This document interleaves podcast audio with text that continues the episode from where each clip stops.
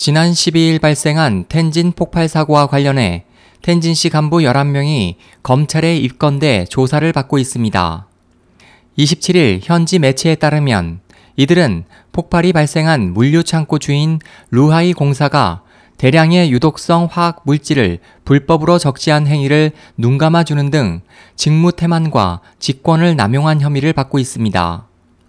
이번에 입건된 간부는 텐진시 교통운수위 우다이 주임, 펑강 항구관리처장, 안전생산감독관리국 가오화이유 부국장, 비나이 신구 차오춘보 안전생산감독관리국장, 텐진항 유한공사 정칭외 총재 등입니다.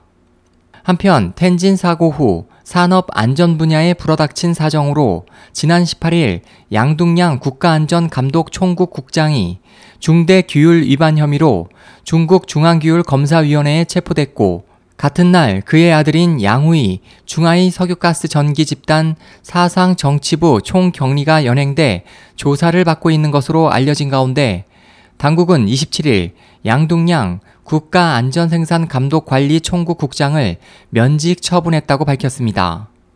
언론들은 시진핑 지도부가 이번 대참사로 들끓는 국민의 불만과 정부에 대한 신뢰도 하락을 막기 위해 고심하고 있다고 분석했습니다.